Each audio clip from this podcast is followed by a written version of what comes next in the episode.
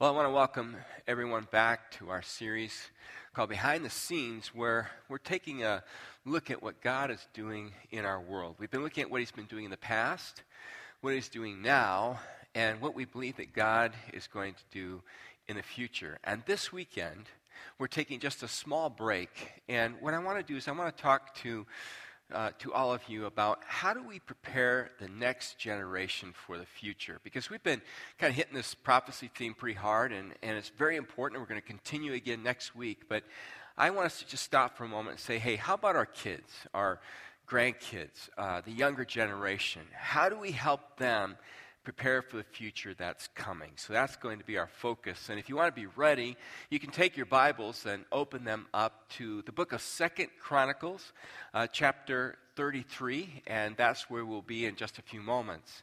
But I wanted to tell you about uh, something that happened to me when I was a, a young man growing up. I remember my father coming up to me one day and saying to me, Son, if you ever get married, I think you better think twice about having children because this is such a wicked world. And I was pretty young at the time, hadn't even thought about getting married, but that kind of stuck in my mind. And then one day I met my beautiful wife, Marcia, and we got married, and I thought twice, and we had three beautiful, wonderful children. And I love my kids, and I am so glad that uh, we had the joy of raising our three children. But now, as the years have passed by, and I'm a grandfather and uh, have four uh, uh, beautiful grandchildren, uh, one who will be born in May. I, uh, I can understand what my father was thinking and feeling.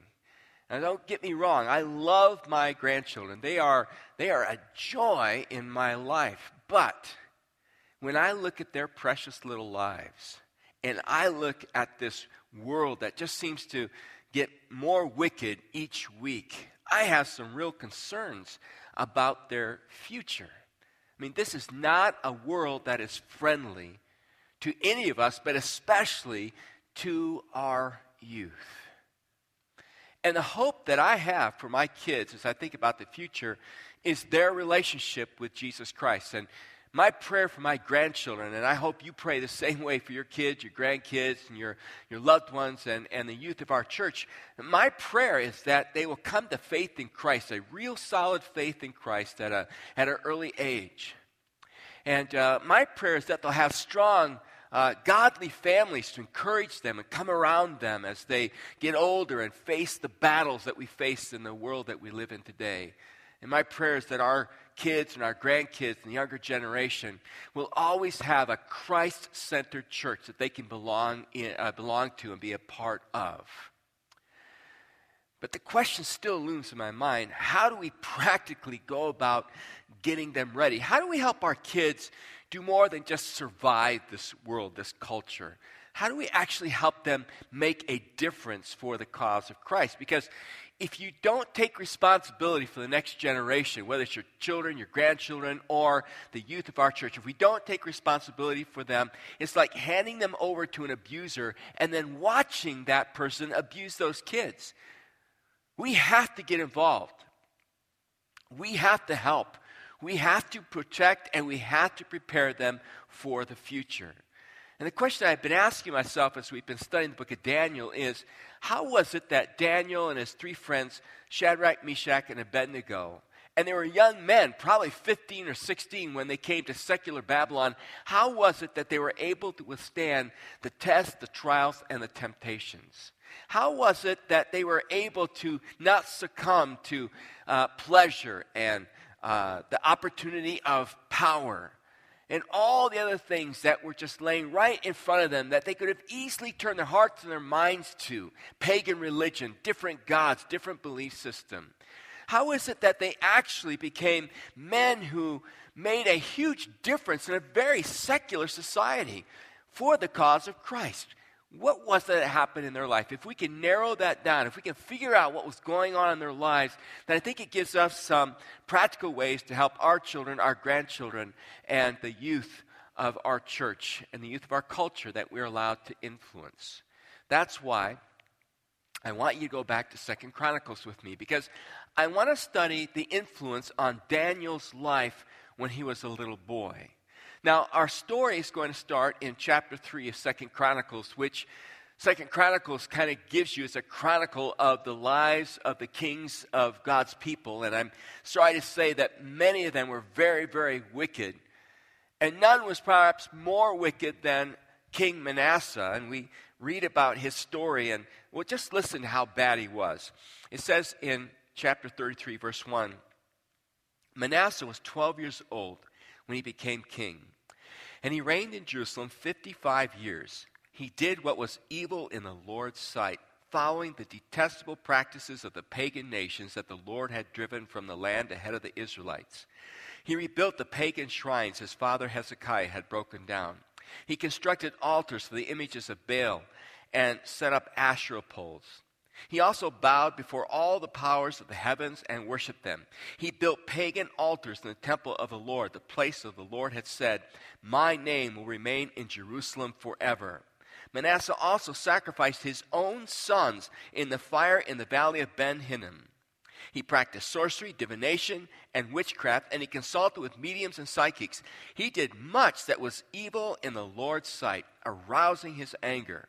Manasseh even took a carved idol he had made and set it up in God's temple, the very place where God had told David, and his son Solomon, My name will be honored forever in this temple and in Jerusalem, the city I have chosen from among all the tribes of Israel. What a wicked king!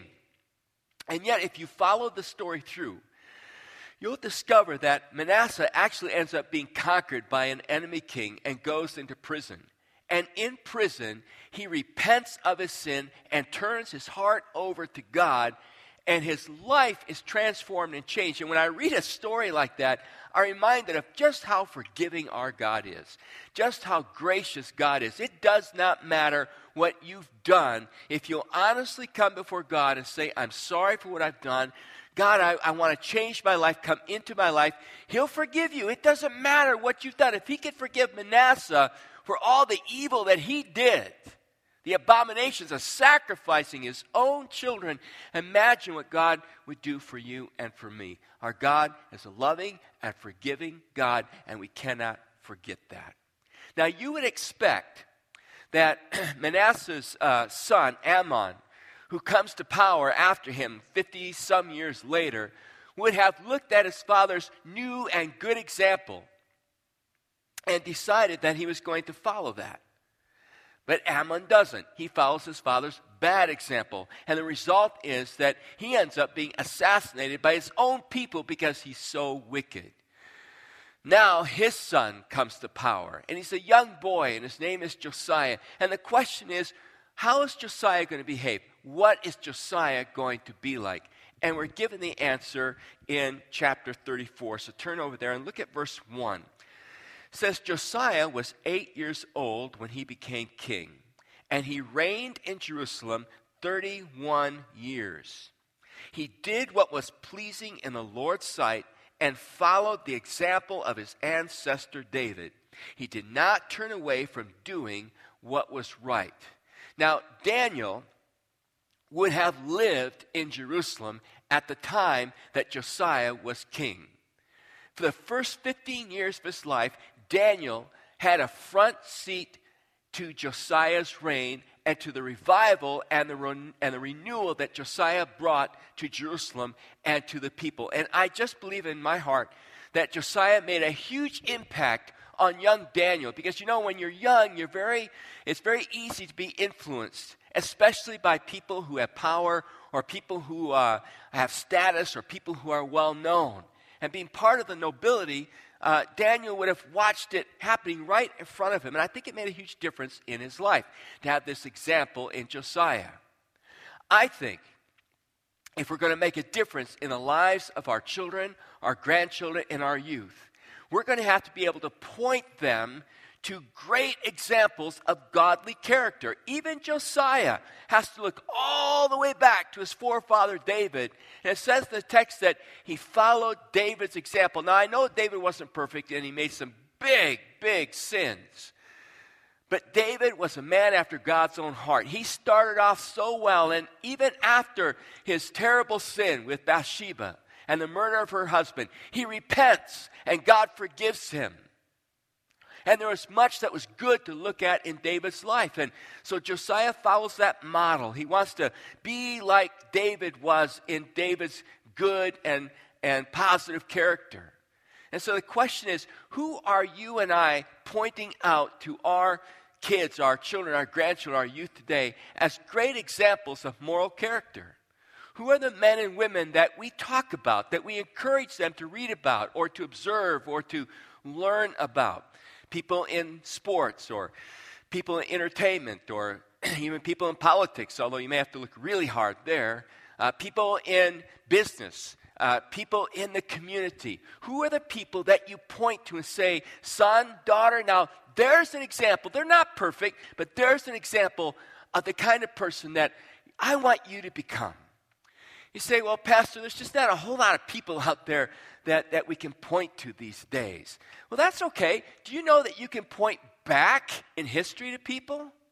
There are people who've lived in the past who've been wonderful examples in all walks of life of what it means to have character and to walk with God. I know my wife Marcia, who leads our Awana program, at least a couple of times a year, a couple times a year, tells the stories of and the biographies of Christians whom God has used to make a big difference. And the kids are riveted as she tells those stories. Now, she's a great storyteller to begin with, but they love hearing about these examples. And even the adults that listen in, I am told, uh, become very interested and, and take to heart those stories. All of us are looking for men and women who've made a difference. And we ought to keep looking for those people and hold them up, not put them on a pedestal, not worship them like gods. None are perfect but point our kids toward the good examples that are out there. We get too focused, too focused on the bad examples. That's what the media loves to do. And we need to focus them on the good and the right examples. But let's take that a step further. It's not just pointing my kids toward the good examples that are out there. I myself, as a father, as a grandfather, as a pastor, as a leader in the community, I have to be a good example. It's my responsibility to set a good example for the children and the youth and the people who are watching me. Because people are, excuse me, people are always watching us, especially kids, and they can smell out, they can read a hypocrite a mile away. So I always have to be thinking about how do I set a good example. And I want to challenge you to do the same thing. I didn't have that growing up. I had wonderful parents that were, that were a godly example for me. But in the churches that I grew up in as a kid, I never saw great examples. I, I didn't see uh, the adults interested in me as a youth. What I did hear them talk about was what was wrong with the youth of the day the long hair, the music, the way they dress, the way they act. I heard more about what the church was against rather than what mattered, who God was for. And I oftentimes think to myself, if there had just been someone, a pastor, someone, a, a, leader, somebody uh, who had had a passion for Christ and a passion for youth, if they had just reached out to me, I think it would have been a blessing in my life. And I know it would have kept me from a lot of, a lot of things that I did as a youth that I, I look back at now and I'm sorry for and I regret. And I was so influential as a kid that it would have been easy for a positive role model to just make a big difference in my life. And I think about our kids, I think about our youth. And, and I know they're like, they're like books that are ready to be written in, you know, blank books, blank pages, and they're just waiting for somebody to write on their pages and to transfer to them moral character and great examples. The problem is we're allowing MTV and VH1 and the media and the celebrities of the world, we're allowing all these other groups to do that when we ought to be the ones who are doing it for them. So point them to great examples and be an example in their life. Just make up your mind you're going to be a great example in their lives. You're going to be a model. Make that the mission of your life. Let's go back to text and see what else that Josiah did. We come back to text here, and it says in verse 3 during the eighth year of his reign, while he was still young, Josiah began to seek the God of his ancestor David. So he's about 16 years or so old, and he begins to seek God. Now, what does it mean to seek after God? Well, I want to take you to another passage of Scripture uh, where we're told about what it means to seek God. It's found in Deuteronomy chapter 4 and verse 26. God is speaking to his people, he's talking about the rebellion and how they're going to be punished for the rebellion. He's prophesying, You are going to rebel against me, even though I told you not to do it. You're going to be punished for it, and then you're going to come to your senses and listen to what he has to say. Verse 26, Deuteronomy 4. Today I call on heaven and earth as witnesses against you. If you break my covenant, you will quickly disappear from the land you are crossing the Jordan to occupy. You live there only a short time, then you'll be utterly destroyed. For the Lord will scatter you among the nations, where only a few of you will survive. There in a foreign land, you will worship idols made from wood and stones, gods that neither see, nor hear, nor eat, nor smell. But from there you will search again for the Lord your God. And if you search for him with all your heart and soul, you will find him. It says that Josiah began to seek God, and he was seeking after God, I believe, with his whole being, which isn't easy to do, especially in the culture that we live in today. Because there are so many distractions. There are so many things in the way. There's so much noise out there that it's hard to just seek God and focus our attention on God and and seek Him with all of our strength. So, what does it mean to really seek after God? See, I cannot compel my, my children and my grandchildren or the youth of our church to seek after God with their whole heart if I don't do it myself. I have to be an example of that. And so I've got a little assignment, a little experiment for you to try this week. In fact, you can try it as soon as you leave the service this weekend and head home. Uh, get together with your spouse, with your friends, or with your family, and everybody decide that you're going to look for something specific on the way home or to eat or wherever you're going to go. Pick a color, pick a sign, pick an object, but something you're going to specifically look for.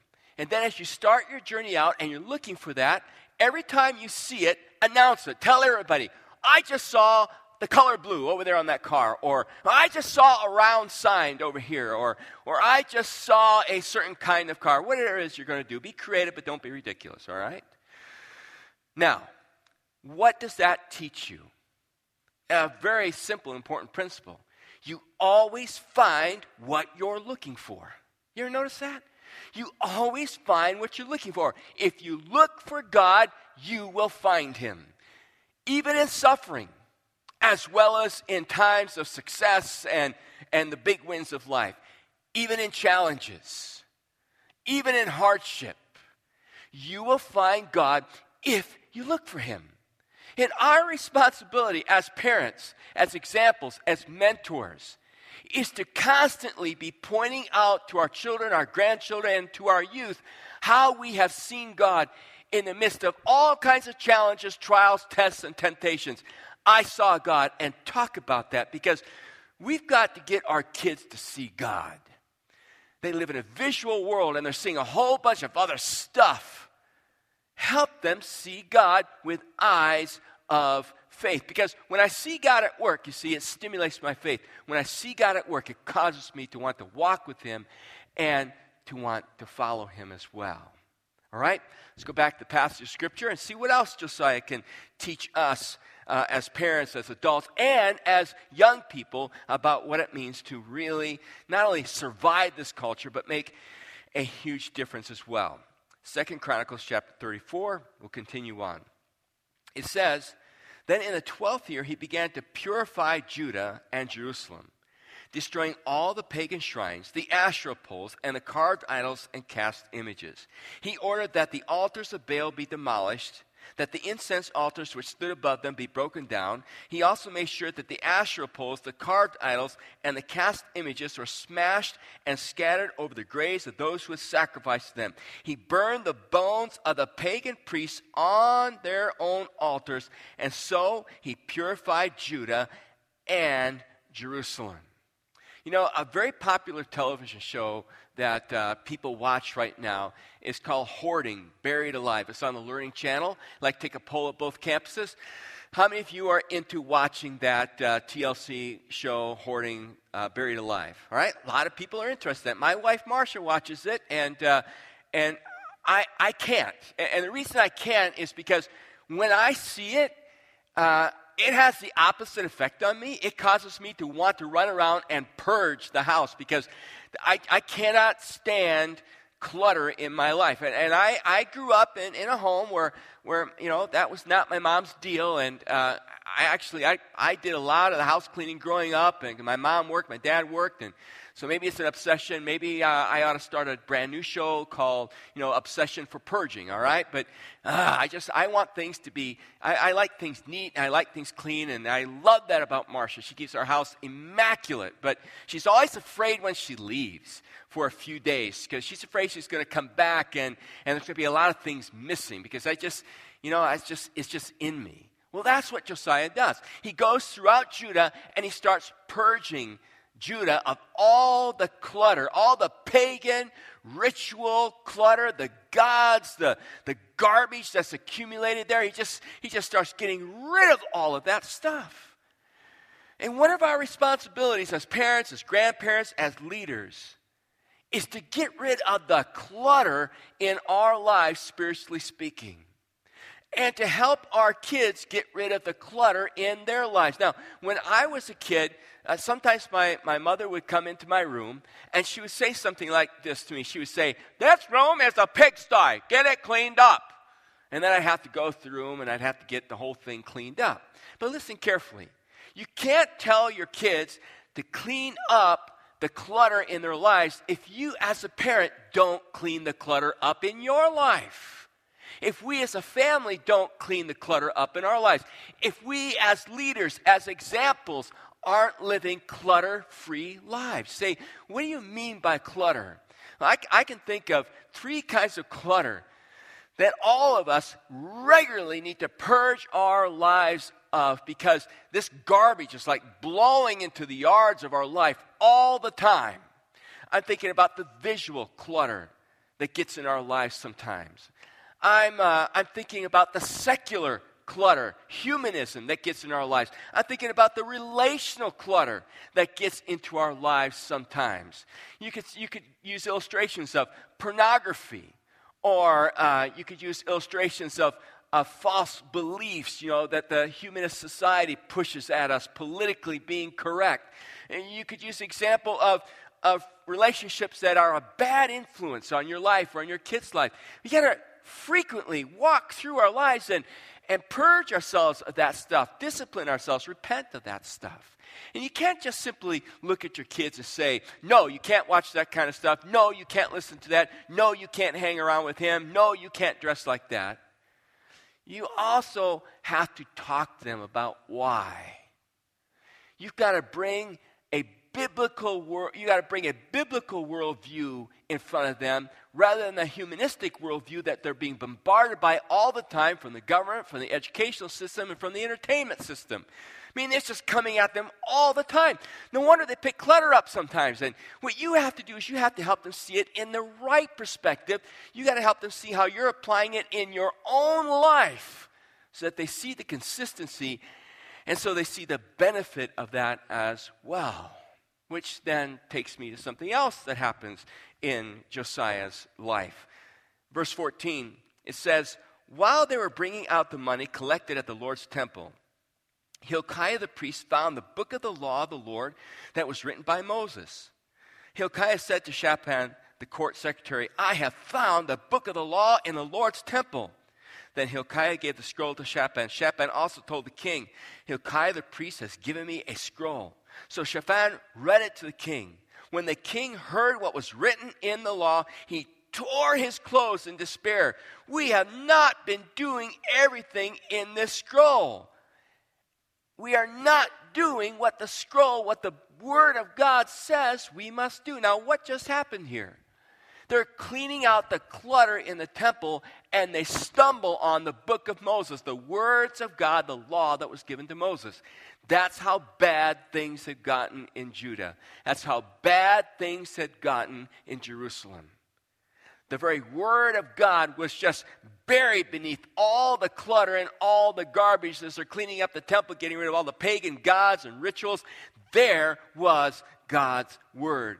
And as the word was being read to Josiah, and he's hearing it for the first time, he's taking the word of God and he's using it as a filter for his life and the filter for the lives of the people of his nation. And he goes, Oh my goodness, no wonder we're under God's hand of judgment. We're not obeying God's word, we're not keeping God's word. The greatest thing that you can do to protect and prepare and help your children, grandchildren, and the youth of our, of our church and the youth that you influence, the greatest thing you can do to help them not only just survive the future, but make a difference in the future is equip them with God's Word. But I'm worried about our young people today.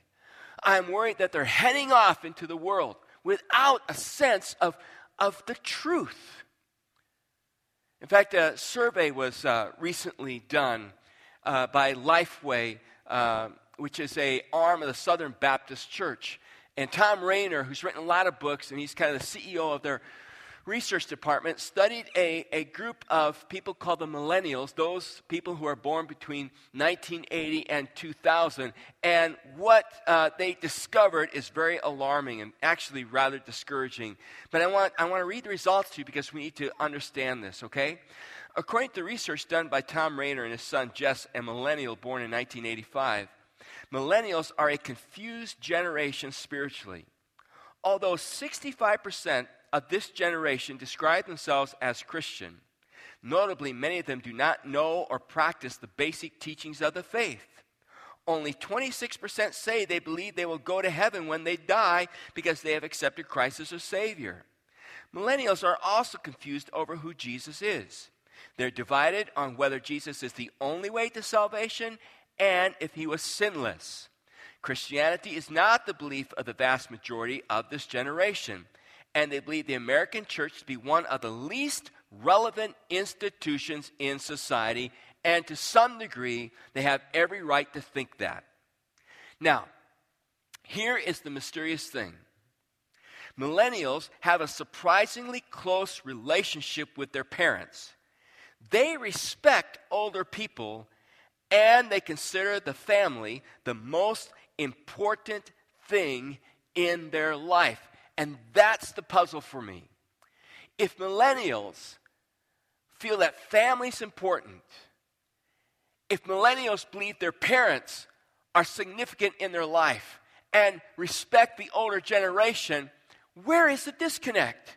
Then why aren't they knowledgeable about the truth? And why don't they hold biblical convictions? And the answer is because the boomers, those of us who are boomers, boomer parents, boomer grandparents, we're not passing the truth on. Why? Because we become lazy with God's word in our own lives.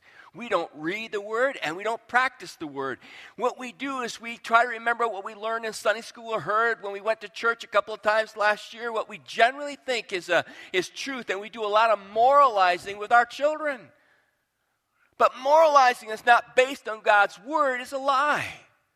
So I can moralize that, that you know, uh, two men or two women can have sex and it's okay. Or I can moralize that we can change the definition of marriage. Or we can, I can moralize uh, other issues that we see going on in our culture today. I can just say, well, I think this is okay. And based on what I see in the world and what I think the Bible says or what I agree with in Scripture, here's how we ought to live. It gets diluted down into their lives. And we make it into heaven, but they don't because they don't know the truth and they're so easily deceived by the lies that are thrown at them by the culture, by the politic, by the educational system, and by the entertainment system, which is the devil's preaching platform in our culture today. And I'm telling you what, that here in America right now, it is way more desperate than a lot of us think.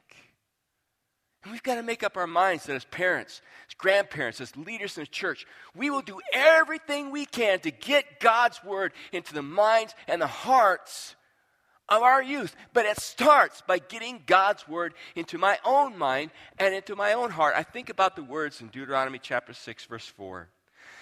Listen, O Israel, the Lord is our God, the Lord alone. And you must love the Lord your God with all your heart, all your soul, and all your strength. And you must commit yourselves wholeheartedly. Remember, seek God with all your heart. You must commit yourselves wholeheartedly to these commands that I'm giving you today. That's the secret. If you give yourself wholeheartedly to it, then you'll be blessed. He says, repeat them in verse 7. Repeat them again and again to your children. Talk about them when you're at home and when you're on the road, when you're going to bed and when you're getting up. Tie them to your hands and wear them on your forehead as reminders. Write them on the doorposts of your house and on your gates. Now, there are some Orthodox Jews who take that literally, and they have these little boxes, phylacteries, and they have uh, the Shema in there from Deuteronomy 6, and they, they, you know, they bind it to their hands and they tie it. Maybe you've seen them in pictures, all right, uh, to their forehead. I don't think God meant it literally because there are other passages where it's not meant to be taken literally. But here's what I do know from biology take your uh, uh, finger for just a moment and just put it on your forehead. Just do that with me, all right? Know it seems kind of silly, but just do it for a, for a moment. Do you realize that when you do that, you are just a fraction of an inch from your prefrontal cortex. From the prefrontal cortex. Say, what is the prefrontal cortex? It is the part of your brain that makes decisions about behavior. So, what God is saying is look, get the word into your prefrontal cortex so that the word of God is going to help you decide the behavior that you ought to exhibit.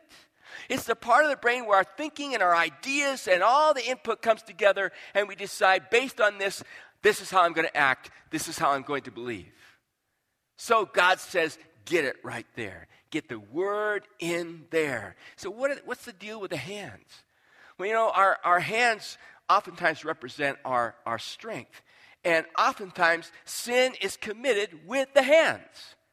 So, in essence, what God is saying is, and get the word on your hands so that with your hands you don't commit sin, but with your hands you commit that which is good and that which is loving and that which is grace filled. In other words, let the Word of God so saturate your being that it decides how you behave, it decides how you look at life, and everything gets measured by the Word of God. Now, my question is what are you doing in your life and in the life of your children and grandchildren to make sure they're engaging the Word of God? You know, there are a lot of creative ways to do it these days. And one of the ways that I found, and, and, I want to pass it on to you, and you can do this on your, on your iPod, or your iPad, your um, iPhone, uh, on other, uh, on your computer, on other electronics that have Wi-Fi capability. And, and, it's just great for the kids because it allows them to, to use a tool they're very familiar with in a wholesome and good way. And it's a website, and I'm going to take you there in a moment, but it's called U Version, Y O U version, V E R S I O N, youversion.com. And when you go to youversion.com, you're going to pull up a, a screen that will welcome you, and you can sign up for it. It's, it's absolutely free. You can make notes on it. You can email your thoughts to others, some passages that you read. But there's a little tab up there, and uh, that tab has to do with Bible reading. And if you click on that, you'll pull down a little menu, and on that menu, uh, you can find the Bible reading plans. All right? So you click the reading plans, and you'll notice across the top, there are all kinds of reading plans available to you. All right? The whole Bible, a topical reading plan, partial Bible, devotional. You can click on any of those, and there are over 50 different kinds of reading plans.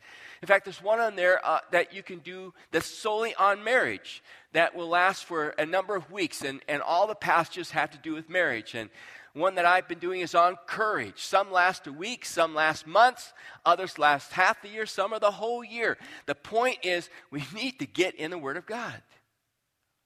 But you can't just you can't just read God's word and, and then expect your kids to just read God's word. God forbid all we accumulate knowledge. God says when you're in His Word, in your family, with your children, then you need to take time to talk about God's Word. And what He's dealing with there in Deuteronomy 6 is application. So I need to constantly be talking to my kids about how I am applying God's word in my life, how I am applying God's word to the challenges that I'm facing, the hardships, the difficulties, the temptations that I'm facing in life. And I want to ask them how they're doing that. And I want to encourage them and I want to celebrate with them when they make it happen in their lives. If the only time you get God's word is when you come here on a weekend, that's not enough. It's like eating one meal a week. You'll starve to death. It's our responsibilities as parents, as grandparents, as leaders, as models and examples, not just to get our kids reading the Word, but then holding them accountable and holding ourselves and each other accountable to live out God's Word as well. Now, as we kind of come to the end of all this, I was taken back in my memory to a song that uh, used to sing when I was a kid. And uh, this song was written way before I was a kid. And uh, I'm not going to sing it for you, but I want to read the lyrics to you. Here's how it goes it starts out standing by a purpose true, heeding God's command. Honor them, the faithful few. All hail to Daniel's band. Then the refrain goes Dare to be a Daniel, dare to stand alone, dare to have a purpose firm, dare to make it known. Many giants, great and tall, stalking through the land, headlong to the earth would fall if met by Daniel's band. Dare to be a Daniel. Dare to stand alone. Dare to have a purpose firm. Dare to make it known. Hold the gospel banner high. On to victory grand. Satan and his host defy. And shout for Daniel's band. Dare to be a Daniel. Dare to stand alone. Dare to have a purpose firm. Dare to make it known. And the question I'm asking you this weekend and asking myself this weekend will I be a Daniel? Will you be a Daniel? It starts when you're young, and it should last your whole life through. Would you bow your heads with me and let's pray? Father, I just ask you to help us all look at the life and the wonderful example of Daniel and seek to emulate that in our own lives, to look at the life of a Josiah. What a great example, what a model for young Daniel. And God, help us to become Josiahs in the lives of the Daniels that are all around us. So that, Lord, our youth, our children, our grandchildren may live lives that not just survive in this land, but thrive for the cause of Jesus Christ, in whose name we pray. Amen.